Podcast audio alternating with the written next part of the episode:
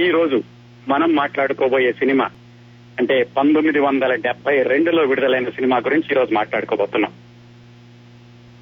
మన తెలుగు సినిమాలండి ఒకసారి వెనక్కి తిరిగి మనం పరామర్శ చేసుకుంటే జానపదాలు కానీ చారిత్రాత్మకాలు కానీ పౌరాణికాలు కానీ వీటికి ఎక్స్పైరీ డేట్ అంటూ ఉండదు. అంటే ఆ కథలు ఏ కాలంలో చూసినా కానీ ఎలాగో అవన్నీ కూడా మన కాలానికి సంబంధించినవి కాదు కాబట్టి ఎప్పుడు చూసినా ఒకేలాగా ఉంటాయి. అయితే అదే సాంఘిక చిత్రాల విషయానికి వస్తే సహజంగానే ఏ కాలంలోనైనా సరే అప్పుడు వచ్చేటటువంటి సోషల్ మూవీస్ సమకాలీన సమాజాన్ని సమకాలీన జీవన విధానాల్ని ప్రతిబింబిస్తూ ఉంటాయి. ఎట్లాగంటే దాదాపు ఇరవై ఇరవై ఐదు సంవత్సరాల క్రిందట కథానాయిక కథానాయకుణ్ణి యారా అనడం ఎప్పుడైనా చూసామండి? ఈ రోజుల్లో అయితే సర్వసాధారణం అయిపోయింది. అలాగే దశాబ్దాల క్రిందట వచ్చినటువంటి కొన్ని సాంఘిక చిత్రాలను ఇప్పుడు చూస్తుంటే చాలా నీరసంగా నెమ్మదిగా ఇదేంట్రా ఇలా ఉంది ఇంత స్లో సినిమాని ఎలా చూశారు అనిపిస్తుంది. అయితే ఈ సాంఘిక చిత్రాల్లో కూడా కాలం చెల్లని చిత్రాలు కొన్ని ఉంటాయండి. అంటే ఆ చిత్రాల్లో మూల కథ ఎన్ని దశాబ్దాలైనా సరే ఇప్పటికి కూడా ఇది ఇప్పటికీ సరిపోతుంది. ఈ రోజుల్లో కూడా ఇలాంటి పాత్రలు ఉన్నాయి ఈ రోజుల్లో కూడా ఇలాంటి జీవన విధానాలు ఉన్నాయి అనిపించేలాగా ఉంటుంది. ఎందుకు చెప్పానంటే ఈ ఉపోద్ఘాతం అంతా అలాంటి ఒక కాలం చెల్లని మంచి సాంఘిక చిత్రం గురించి ఈ రోజు మాట్లాడుకోబోతున్నాం. నలభై సంవత్సరాల కింద విడుదలైనప్పటికీ ఇప్పుడు చూసినా కానీ ఈ కథ ఈ కథలోని పాత్రలు ఈ కథలోని సన్నివేశాలు ఎక్కడో చోట మనకి తారసపడుతూనే ఉంటాయి. ఇన్ని దశాబ్దాలైనా సరే ఇప్పటికీ అందరికీ అన్వయించేలాగా ఉండాలి అంటే కథ సహజంగానే అది తప్పనిసరిగా అతి సున్నితమైన మానవ సంబంధాలకి సంబంధించి ఉండాలి. ఇంకా చెప్పాలంటేనండి అమ్మ నాన్న కొడుకులు కూతుళ్ళు ఇలాంటి పాత్రల చుట్టూ అల్లినటువంటి కథాంశాలు ఎప్పటికీ కూడా పచ్చగా కనిపిస్తూ ఉంటాయి. అలాంటిదే ఈరోజు చిత్రం. ఈ సినిమా ప్రత్యేకత ఏమిటంటేనండి తల్లిదండ్రుల అనుబంధాలని ఇంకొక మెట్టు పైకి ఎక్కించి మన సమాజంలో ఒక గౌరవప్రదమైన వృత్తిని కూడా అగ్రస్థానంలో నిలబెట్టి గౌరవిస్తుంది. ఈ సినిమా పేరు కూడా ఆ వృత్తికి సంబంధించినట్టుగా ఉంటుంది. అయితే ఈ గౌరవప్రదమైన వృత్తి గురించి ఇంకొంచెం చెప్తానండి. ఈ గౌరవప్రదమైన వృత్తి అంటే తల్లిదండ్రుల తర్వాత ప్రతి మనిషి జీవితాన్ని ప్రభావితం చేసే వృత్తి. ప్రతి మనిషి వ్యక్తిత్వాన్ని తీర్చిదిద్దడంలో ప్రముఖ పాత్ర పోషించే వృత్తి అది. ఆ వృత్తికి సంబంధించిన పేరే ఈ సినిమా పేరు కూడా ఉంటుంది. ఈ రోజు మనం మాట్లాడుకోబోయే సినిమా బడి పంతులు అండి ఈ సినిమాలో ప్రత్యేకతలు చాలా ఉన్నాయండి. ఎన్టీ రామారావు గారు పంతొమ్మిది వందల ఎనభై డెబ్బై రెండులో వచ్చిన సినిమా కదా అప్పటికాయన ఇరవై ఒక్క సంవత్సరాలుగా ఎదురులేని హీరోగా రకరకాల పాత్రలు ధరించి నంబర్ వన్ స్థానంలో ఉన్న రోజుల్లో ఆయన చాలా సాహసించి పూర్తి స్థాయి వృద్ధ పాత్రకి ఒప్పుకున్నారు. తెలుగు తెర మీద ఇంతవరకు ఏ నంబర్ వన్ హీరో కూడా పూర్తి స్థాయి వృద్ధ పాత్ర మధ్యలో ఒక పది పదిహేను నిమిషాలు ఉంటే ఉండొచ్చు కానీ పూర్తి స్థాయి వృద్ధ పాత్ర ధరించినటువంటి హీరో ఒక ఎన్టీ రామారావు గారి అనడంలో అతిశయక్తి లేదనుకుంటారు. ఆయన రెండే రెండు సినిమాల్లో పూర్తి స్థాయి వృద్ధ పాత్ర ధరించారండి. ఒకటి భీష్మ పది సంవత్సరాల తర్వాత మళ్ళా పడిపంతుడు ఈ రెండు సినిమాల్లో మాత్రమే ఆయన మొదటి నుంచి చివరి వరకు కూడా ముసలి పాత్ర ధరించారు. అలాగే ఈ పంతొమ్మిది వందల డెబ్బై రెండులో బడిపంతులు వచ్చింది అనుకున్నాం కదా పంతొమ్మిది వందల డెబ్బై ఒకటిలో రామారావు గారి కెరీర్ కొంచెం లో పేస్లో ఉంది. ఎక్కువగా సినిమాలు సక్సెస్ అవుతూ రాలేదు. అలాంటి సమయంలో కూడా ఆయన ధైర్యం చేసి ఇది చాలా విభిన్నంగా ఉంటుందని చెప్పి ఆయన ఒప్పుకున్నారు. అందుకే ఆయన విశ్వవిఖ్యాత నట సార్వభౌమ అంటే ఏ రకమైన పాత్ర ఇచ్చినప్పటికీ కూడా దానికి న్యాయం చేకూర్చాలి. నటుడు అన్నవాడు ఒక చట్రంలో ఇమడకూడదు అని నమ్మి ఆచరించి నిరూపించి ఆయన సాధ్యం అని నిరూపించినటువంటి మహానటుడు. పంతొమ్మిది వందల డెబ్బై రెండులో ఈ సినిమా విడుదలైతే ఆ సంవత్సరంలో మూడు సినిమాలు మాత్రమే వచ్చినాయి ఎన్టీ రామారావు గారి ఇది బడిపంతులు ఇది చాలా సక్సెస్ అయ్యింది. అలాగే శ్రీకృష్ణాంజనేయ యుద్ధం అని ఇంకో సినిమా వచ్చింది అది సరిగా ఆడలేదు. కుల గౌరవం అని ఇంకో సినిమా వచ్చింది. అది కూడా సరిగా ఆడలేదు. ఆ సంవత్సరం మొత్తం విడుదలైన ఎన్టీ రామారావు గారి మూడు సినిమాల్లో ఈ బడిపంతులు ఒక్కటే చాలా విజయవంతం అయ్యింది. అంటే అద్భుత అత్యద్భుతమైన విజయవంతం రికార్డులు బద్దలు కొట్టింది అనలేం కానీ చాలా మంచి సినిమా అని పేరు తెచ్చుకుంది. ఇప్పటికి కూడా ఈ చిత్ర నిర్మాతని ఆయన పేరు పేర్రాజు గారు. ఆయన ఇప్పటికీ కూడా బడిపంతులు పేర్రాజు అంటారు. ఒక్క సినిమా తోటి అంత మంచి పేరు తెచ్చుకోవడం ఈ నిర్మాతకి దక్కినటువంటి అరుదైన అవకాశం. ఈ బడిపంతులు ఈ కథాంశంలో గొప్పతనం ఏంటంటేనండి వృద్ధులైనటువంటి తల్లిదండ్రులు వాళ్ళ నిర్లక్ష్యం చేసే కొడుకులు ఆ తండ్రి ఒక మాస్టర్ అవడం బడిపంతులు అవడం కేవలం మానవ సంబంధాలు కుటుంబ సంబంధాలు వాటిలో వచ్చేటటువంటి ఇబ్బందులు కష్టాలే కాకుండా ఈ ఉపాధ్యాయ వృత్తికి సంబంధించినటువంటి ఎన్నో సమస్యల్ని అలాగే ఆ వృత్తి యొక్క ఔన్నత్యాన్ని చక్కగా చర్చించినటువంటి సన్నివేశాలు చాలా ఉన్నాయి ఈ సినిమాలో. ఈ సినిమా తయారవడం వెనకాల కూడా ఎన్నో కష్ట నష్టాలు సాధక బాధకాలు ఉన్నాయి. ఆ నేపథ్య కథనాలు తెలుసుకోబోయే ముందు ఈ సినిమా కథని ఒకసారి మనం సూక్ష్మంగా పరిశీలిద్దాం. కథ ఏంటంటేనండి అనగనగా ఒక ఒక ఊరు ఆ ఊళ్ళో ఒక స్కూలు ఆ స్కూల్కి ఒక కరెస్పాండెంట్. కరెస్పాండెంట్ అంటే అది గవర్నమెంట్ స్కూల్ కాదనమాట ఆ స్కూల్కి కొత్తగా ఒక హెడ్ మాస్టర్ వస్తారు. ఆయన ఎన్టీ రామారావు. అందులో సినిమాలో పేరు రాఘవరావు. ఆ స్కూల్ సరిగ్గా నడపడానికని ఆయన చాలా ఆరోగ్యకరమైన పద్ధతులు క్రమశిక్షణ పాటిస్తూ ఉంటాడు. ఈ గారికి నచ్చదు. ఆయన ఈ మాస్టర్ ఇల్లు తగలబెట్టిస్తాడు ఒక రోజు నాగభూషణ కరస్పాండెంట్ కరెస్పాండెంట్. పిల్లలందరూ కలిసి కొత్త ఇల్లు కడతారు. ఇదిగో ఇందాక మీరు విన్న పాట అప్పుడు ఆ పిల్లలు మాస్టర్కి ఇల్లు కట్టించేటప్పుడు పాడేటటువంటి పాట. సరే సమయం ఇలా గడుస్తూ ఉండగా ఈ హెడ్ మాస్టర్కి ఇద్దరు అబ్బాయిలు కృష్ణరాజు రామకృష్ణ. వాళ్ళిద్దరికి అప్పులు చేసి ఈయన చదువు చెప్పిస్తాడు. పెద్ద కొడుకేమో ఒక అమ్మాయిని పెళ్ళి చేసుకుని ఇల్లరికం వెళ్ళిపోతాడు. చిన్న కొడుకేమో ఈ కరస్పాండెంట్ గారు అమ్మాయినే ప్రేమించి పెద్దవాళ్ళకి చెప్పకుండా పెళ్ళి చేసుకుంటాడు. మాస్టర్ అప్పులు అలాగే మిగిలిపోతాయి. మాస్టర్ గారి అమ్మాయిని నానా కష్టాలు పడి అల్లురామలింగయ్య గారి అబ్బాయికి ఇచ్చి పెళ్ళి చేస్తాడు. ఇది జరుగుతూ ఉండగా ఆయనేమో ఆయన రిటైర్ అవుతాడు. అప్పులన్నీ అలాగే ఉన్నాయి. రిటైర్ అయిపోయాడు. కొడుకులిద్దరూ చూడడం లేదు. మొత్తానికి ఒక రోజు తల్లి ఉత్తరం రాస్తుంది కొడుకులకి అరే ఒకసారి రెండురా అని. వాళ్ళు వచ్చినప్పుడు తల్లి తండ్రి పరిస్థితి చూసి సరే నాన్నగారు అప్పులు ఉన్నాయి కదా ఇల్లు అమ్మేసేద్దాం ఇల్లు అమ్మేసేసి అప్పులు తీర్చేద్దాం మరి మేము ఎక్కడ ఉంటాంరా అని అడిగితే మా ఇద్దరి దగ్గరికి రండి అమ్మనొకళ్ళం నాన్ననొకళ్ళం పంచుకుంటాం మేము అంటారు. ఆ ఇల్లు వేలం వేస్తే ఈ మాస్టర్ దగ్గర చదువుకున్నటువంటి ఒక పాత స్టూడెంట్ కొంటాడు జగ్గయ్య ఆ పాత్ర. వీళ్ళిద్దరిని చెరొకళ్ళు తీసుకెళ్తారు తల్లిని తండ్రిని. వృద్ధాప్యంలో తమంతట తాము బ్రతకలేక కొడుకులిద్దరూ కూడా ఇద్దరు కూడా భరించలేక ఇద్దరు బాధ్యతను పంచుకున్నట్టుగా వాటాలు వేసుకున్నట్టుగా తల్లిని తండ్రిని తీసుకెళ్తే ఆ ఎడబాటులో వాళ్ళు పడేటటువంటి సంఘర్షణ మానసిక మానసిక వేదన వాటినన్నింటినీ చూపిస్తూ చిట్టు చివరికి మళ్ళీ ఈ ఇల్లు ఎవరైతే కొన్నారో జగ్గయ్య ఆ పిల్లలిద్దరికి బుద్ధి చెప్పడం మళ్ళా తల్లిదండ్రులను కలపడం ఇది కథ స్థూలంగా. మామూలుగా చూస్తే ఏముందండి? కథ ఎప్పుడు వినేదే కదా అనిపిస్తూ ఉంటుంది. కానీ ఒకసారి ఆ చిత్రీకరించినటువంటి విధానం రెండు ఈ సినిమాలో రెండు సమాంతరంగా నడిచేటటువంటి ట్రాక్స్ అన్నమాట. ఒకటి మాస్టారు ఆ వృత్తికి సంబంధించినటువంటి ఔన్నత్యం మాస్టార్ దగ్గర చదువుకున్నటువంటి పిల్లలు ఎలా ఉంటారు మాస్టార్ పిల్లలు ఎలా ఉంటారు అది ఒక ట్రాక్ అయితే వృద్ధాప్యంలో తల్లిదండ్రుల్ని పిల్లలిద్దరూ పంచుకుంటే వాళ్ళ ఎడబాటుకి వాళ్ళు పడేటటువంటి బాధ వేదన ఇది ఇంకొక ట్రాక్. ఈ రెండింటినీ కూడా సమాంతరంగా సమర్థవంతంగా నడిపాడు దర్శకుడు పిసి రెడ్డి. యాక్చువల్గా ఈ cinema PC Reddy P. Chandrasekhar Reddy ఆయనకి నాలుగో సినిమా. చాలా చిన్న వయస్కుడు ఈ సినిమా తీసేటప్పటికి. మొట్టమొదట్లో మూడు సినిమాలు తీశాడు ఇది నాలుగో సినిమా.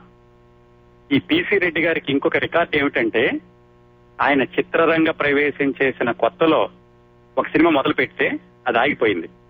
ఆ తర్వాత రెండు సినిమాలు ఒకేసారి అవకాశం వచ్చి విడుదల రెండు సినిమాలు ఒకే రోజు విడుదలైనవి ఒక కొత్త దర్శకుడు రెండు సినిమాలని సమాంతరంగా తీసి ఒకే రోజు విడుదల చేయడం అనేది ఒక ఇపి పి చంద్రశేఖర్ రెడ్డి గారి విషయంలోనే జరిగిందేమో.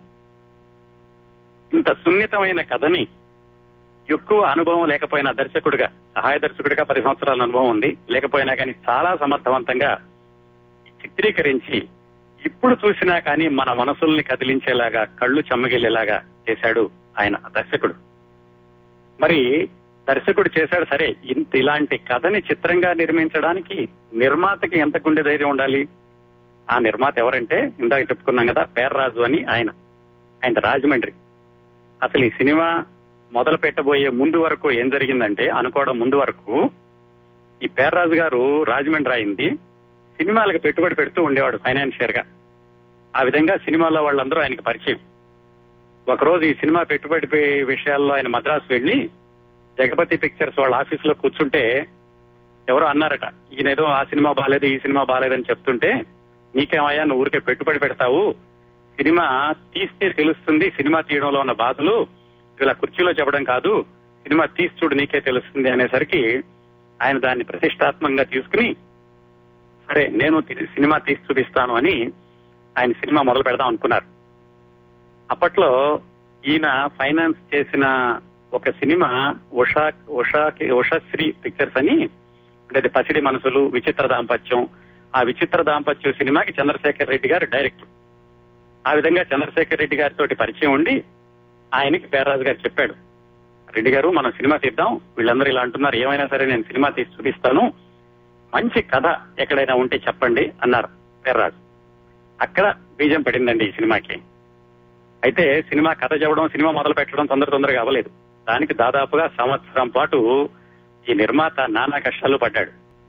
మనిషి జీవితంలోనండి ద్వేషించలేని వ్యక్తి ఎవరైనా ఉన్నారా అంటే ఆయన ఒక్క బడి పంతులే అని చెప్పడంలో ఏమాత్రం అతిశయోక్తి లేదు. కొంచెం ఎగ్జాగరేషన్గా ఉంటుంది. మాస్టర్ని ఎవరు ద్వేషించరా అని. మనం చదువుకునేటప్పుడు చాలా సార్లు మాస్టర్ మీద కోపం వచ్చి ఉండొచ్చు. ఆయన కొట్టడం వల్ల హోంవర్క్ చేయకపోతే మన బెంచ్ మీద నుంచోబెట్టడం వల్ల ఎదట వాళ్ళ ముందు మనల్ని అవమానం చేయడం వల్ల రకరకాల కారణాల వల్ల కొంతమంది మీద మనకి కొంచెం అప్పట్లో కినుక ఉండొచ్చు కానీ చాలా సంవత్సరాలు అయిపోయాక ఒకసారి గుర్తు చేసుకోండి మీ మాస్టర్ ఎప్పుడైనా ఎదురైతే నమస్కారం పెట్టకుండా ఉండలేరు కదా? అలాంటి గౌరవం ఒక్క ఉపాధ్యాయ వృత్తికి మాత్రమే దక్కుతుందండి. మనిషి జీవితంలో రకరకాల వృత్తులు వాళ్ళతో మాట్లాడుతూ వాళ్ళతో వ్యవహారాలు నడిపేటటువంటి సందర్భాలు వస్తూ ఉంటాయి. డాక్టరు లాయరు రకరకాల వాళ్ళు. కానీ మాస్టార్కి మనిషి జీవితంలో ఉన్నటువంటి గౌరవప్రదమైన స్థానం ఇంకే వృత్తికి ఉండదేమో. అందుకే అమ్మా నాన్న తర్వాత మనిషి వ్యక్తిత్వానికి పునాదులు వేసే మాస్టారు బడిపంతులు ఆయనకున్నటువంటి స్థానం అప్పటికీ ఇప్పటికీ ఎప్పటికీ ఏ మనిషి జీవితంలోనూ కూడా చెదరనిది. ఇంత ఉదాత్తమైన కథని ఎన్నుకోవాలంటే మరి మొట్టమొదటిసారిగా సినిమా తీసేటటువంటి నిర్మాతకి ఎంత అభిరుచి ఉండాలి ఎంత ధైర్యం ఉండాలి అది ఎక్కడ మొదలైందంటే మర మరాఠీ భాషలో ఒక నవల ఉందండి. ఆ నవల పేరు వైష్ణవి. ఆ రాసిన ఆయన పేరు సిరువాడ్కర్. ఆ నవల ఆధారంగా కన్నడంలో పంతొమ్మిది వందల యాభై ఆరు యాభై ఏడు ప్రాంతంలో బిఆర్ పంతులు అన్న ఆయన స్కూల్ మాస్టర్ అనే పేరుతో ఒక సినిమా తీశారు. ఈ బిఆర్ పంతులు కన్నడలో సినిమా తీసినప్పటికీ ఆయన తెలుగు అయినేనండి. వెళ్ళి కన్నడ దేశంలో సెటిల్ అయ్యారు. ఆ స్కూల్ మాస్టర్ అన్న సినిమా ఒక మాదిరిగా ఆడింది కన్నడలో. దాన్ని హక్కులు కొనుక్కుని పుట్టన్న కళ్ళగల్ల అన్న ఆయన మలయాళంలో స్కూల్ మాస్టర్ సినిమా తీశాడు. కాకపోతే కన్నడానికి మలయాళానికి ఆయన కొంచెం మార్పులు చేసుకున్నాడు. పేర్రాజు గారు చంద్రశేఖర్ రెడ్డి గారిని ఏదైనా సినిమా కథ ఉంది చెప్పమంటే పిసి రెడ్డి గారు పేర్రాజు గారికి స్కూల్ మాస్టర్ సినిమా ఉందండి కన్నడలో. మా గురువు గారు వి మధుసూదన్ రావు గారు చూశారట. బాగుందన్నారు. మనం కూడా చూద్దాం అన్నారు సరే అని ఇద్దరు కలిసి పేర్రాజు గారు పిసి రెడ్డి ఇంకో వాళ్ళ మిత్రుడు బెంగళూరు మిత్రుడు ముగ్గురు కలిసి ఆ సినిమా చూశారు స్కూల్ మాస్టర్ సినిమా. అది పెద్ద బాగాలేదు చాలా స్లోగా నీరసంగా ఉంది. స్క్రీన్ ప్లే లో కూడా అంత పట్టు కనిపించలేదు. ఈయన అన్నట్టు ఇదేమిటయ్యా రెడ్డి నువ్వు మంచి సినిమా చూపించమంటే ఈ సినిమా చూపించావు ఇది అసలు తెలుగు వాళ్ళకి అసలు నచ్చదు అని. అలా కాదు పేర్రాజు గారు ఒక పని చేద్దాం. ఇదే ఇదే సినిమాని మలయాళంలో ఇంకొక ఆయన కొంచెం మార్చి తీశాడు ఆ వర్షన్ కూడా చూద్దాం అన్నారు. సరే మలయాళం సినిమా తెప్పించుకుని చూశారు.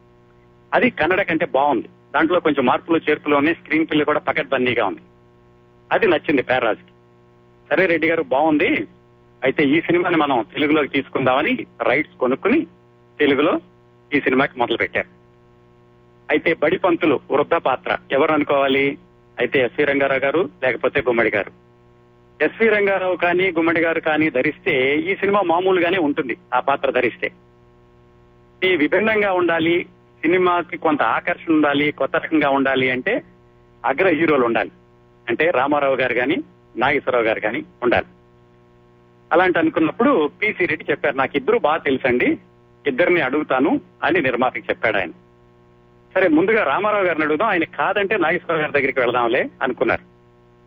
అని రామారావు గారిని పిసి రెడ్డి అడిగాడు. ఇలా సినిమా తీద్దాం అనుకుంటున్నారు పేర్రాజు గారు ఆయన నిర్మాత కాకపోయినప్పటికీ ఫైనాన్షియల్గా అందరికీ పరిచయమే. అయితే రామారావు గారు సరే సినిమా చూపించండి అంటే కన్నడ సినిమా చూపించాక ఆయనకి కూడా నచ్చింది. సరే నేను అన్ని రకాల పాత్రలు ధరించాను ఈ పాత్ర ఛాలెంజింగ్గా తీసుకొని చేస్తాను. నేను పలానా రోజున డేట్లు ఇస్తున్నాను ఆయన దాదాపు ఏడు నెలలు ఎనిమిది నెలల తర్వాత ఆయన డేట్లు ఇచ్చారు. ఇంతవరకు బాగానే ఉంది. కథ మంచి సినిమా దొరికింది ఎన్టీ రామారావు గారు ఒప్పుకున్నారు ఆయన డేట్లు కూడా ఇచ్చేశారు. అప్పుడు మొదలైంది అసలు కథ.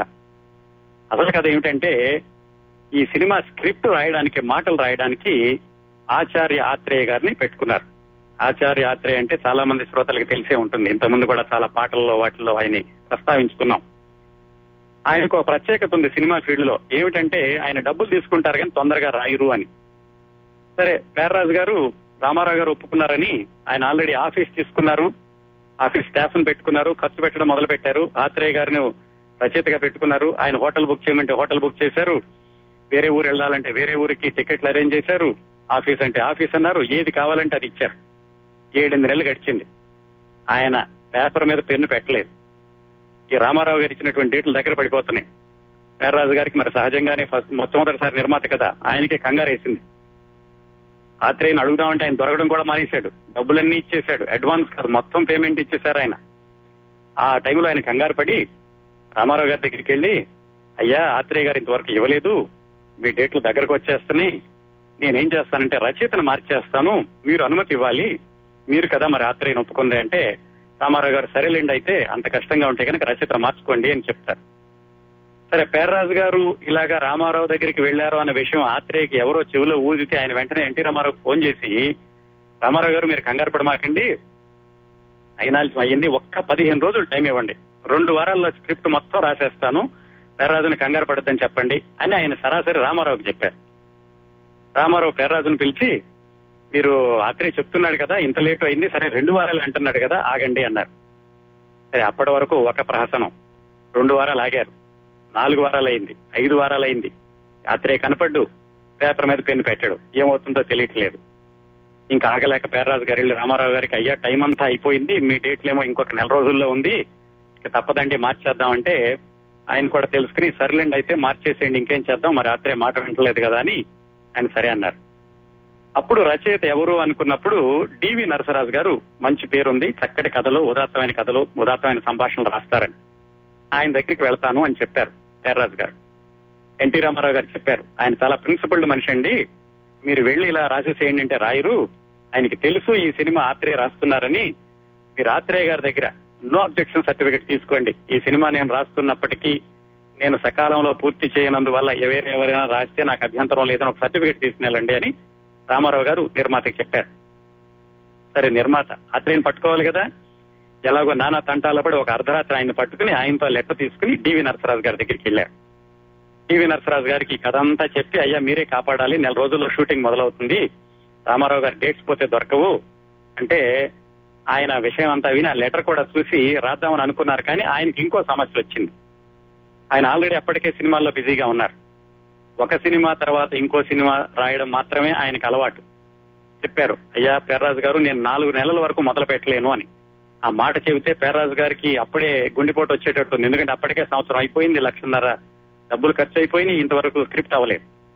అందుకని టీవీ నరసరాజు ఎన్టీ రామారావుతో మాట్లాడి ఎన్టీ రామారావు గారు సర్లేండి నరసరాజు గారు మీ తప్పు కాదు ప్రొడ్యూసర్ తప్పు కాదు ఓ పని చేద్దాం. నేను మీకు ఒక ఆరు నెలల తర్వాత మళ్ళీ డేట్స్ ఇస్తాను ఈ డేట్స్ క్యాన్సిల్ చేసి అని ఆయనతో ఒప్పించి అప్పుడు ఈ నిర్మాతకి చెప్పాడు ఆయన. ఏమనంటే మీరు ఒక ఆరు నెలలు ఆగండి రామారావు గారు తర్వాత డేట్స్ ఇస్తున్నారు రామారావు గారి సమక్షంలోనే వాళ్ళిద్దరికి ఒప్పందం చేయించి ఈయన స్క్రిప్ట్ రాయడానికి ఒప్పుకున్నారు.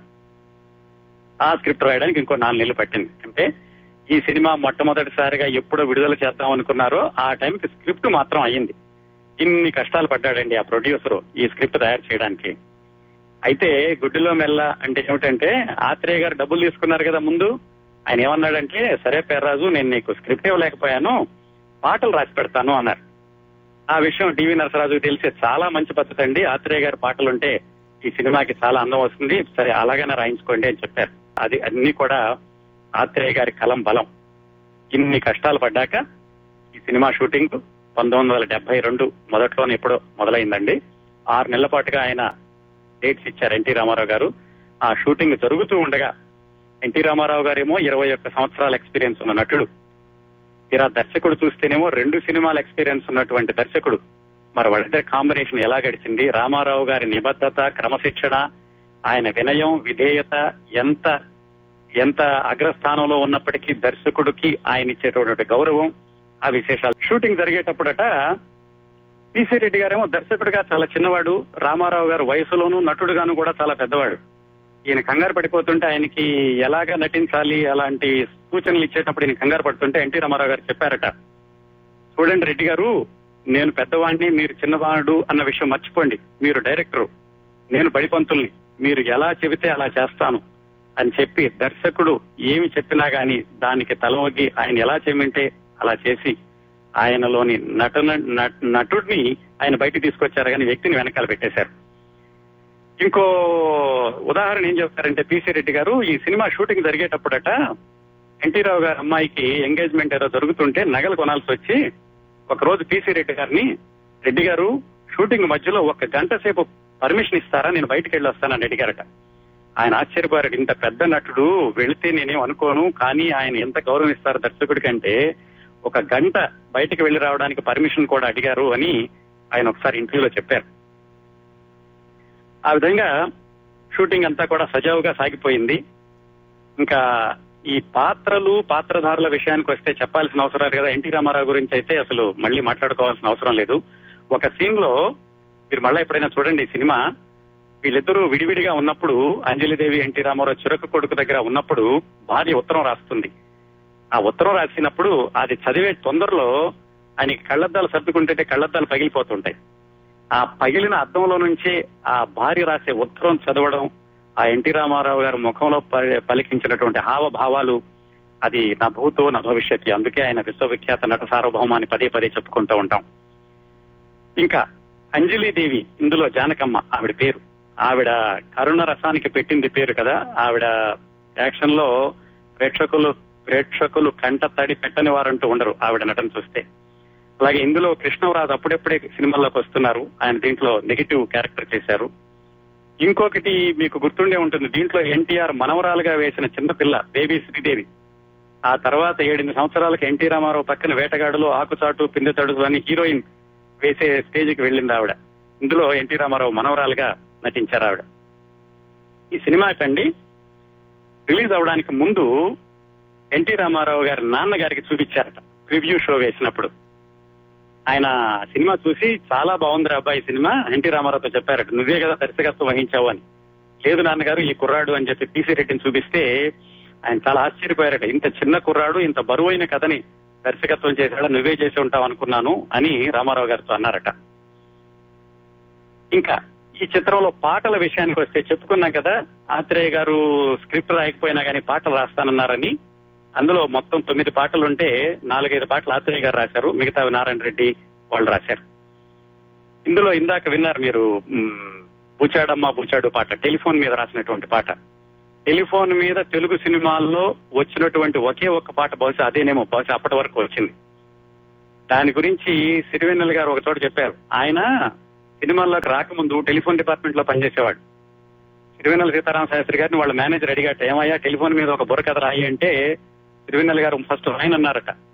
ఎందుకంటే ఆత్రేయ గారు ఆల్రెడీ రాసేశారు బూచాడమ్మ బూచాడు అని ఆయన అంతా చెప్పేశారు. చిన్నపిల్లలకి తేట తెల్లంగా టెలిఫోన్ గురించి ఇంకా నేను చెప్పాల్సింది ఏమీ లేదండి అని ముందులో ఆయన ఒప్పుకోలేదట. తర్వాత రాశారు అది వేరే విషయం అనుకోండి. అంటే ఈ పాటకి ఈ పాటని అందరూ గౌరవించినటువంటి విధానం అది. అలాగే ఈ పాటలు సిట్టింగ్ కోసం మ్యూజిక్ సిట్టింగ్ కోసం కేవి మహాదేవన్ గారు ఆత్రేయ గారు నిర్మాత దర్శకుడు అందరూ కలిసి మహాబలిపురం వెళ్ళారటండి. మహాబలిపురం వెళ్ళి నాలుగైదు పాటలు రాసుకున్నారు ట్యూన్స్ అన్ని అయిపోయినాయి. అంతా సర్దేసేసుకుని వెనక్కి బయలుదేరదాం అనుకుని వాళ్ళు కారు కోసం వెయిట్ చేస్తున్నారట సామాన్లని సర్దుకుని బయట పెట్టుకున్నారు.